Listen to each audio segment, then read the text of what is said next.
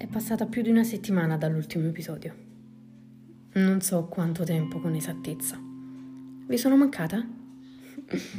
In questi giorni ho cercato di trovare l'argomento perfetto e a come descriverlo nel modo migliore.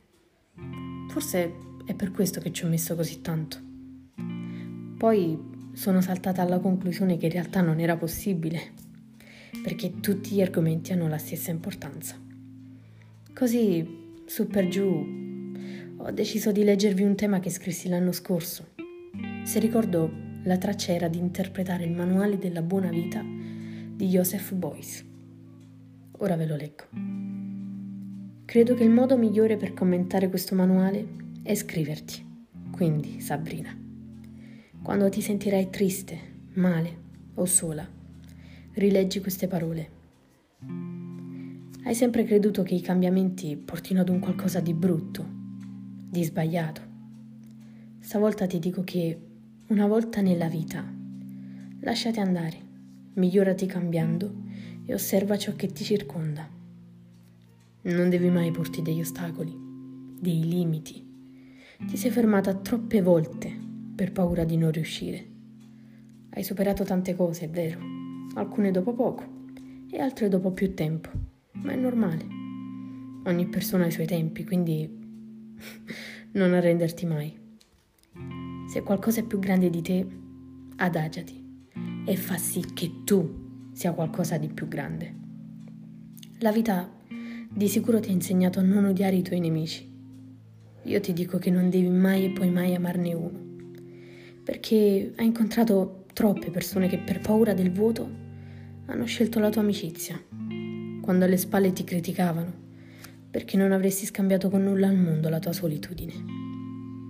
Ti sei fatta troppe illusioni e aspettative su persone che nemmeno lo meritavano e non hai avuto la forza di vedere chi davvero voleva aiutarti.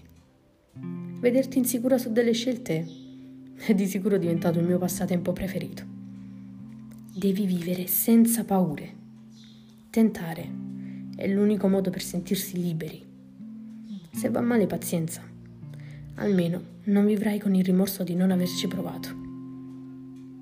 Quante volte hai preferito tenere gli occhi chiusi perché i sogni hanno migliorato la tua realtà? E se stavolta tenessi un occhio aperto? Così faresti in modo di vedere la realtà come la vedi nella tua testa. Posso assicurarti che tutto ciò che ti è capitato, indipendentemente dalle persone, ha fatto ciò che sei. Fino a questo giorno non avresti pensato nemmeno di iscriverti, eppure io sono qui, perché chi meglio di me ti conosce, o almeno ci ha provato. Non sentirti obbligata a seguire ciò che ti ho scritto. Se vuoi, allora puoi farlo. Cerca ogni tanto di perderti nelle gioie che ti regalano i momenti, come quando a Natale si stava tutti insieme, oppure quando ti divertivi con tua cugina, che per quanto possa essere ancora bambina, riesce sempre a migliorarti la giornata. Ah, e non dimenticare di nonno Mimmo, insieme ai suoi consigli, perché in parte è grazie a lui se sei la persona fantastica di adesso. Non dimenticarti neanche di chi sei. Ricordati da dove sei venuta, la strada che hai fatto e le tue radici. Ricordati ovviamente anche di restare con i piedi per terra. Ne hai scritte di lettere, eh? Altre d'amore, alcune destinate ai tuoi primi amori e mai spedite, altre invece dedicate a tuo nonno, troppo tardi per far sì che lui potesse leggerle. Poi le hai scritte anche a te stessa, perché in realtà ciò che ti faceva sentire bene era avere un foglio bianco e una penna in mano. Ecco, questo era il tema. Ho cercato di spiegarlo come un conforto a me stessa nei momenti più bui della mia vita. Mi ha aiutata? Assolutamente sì.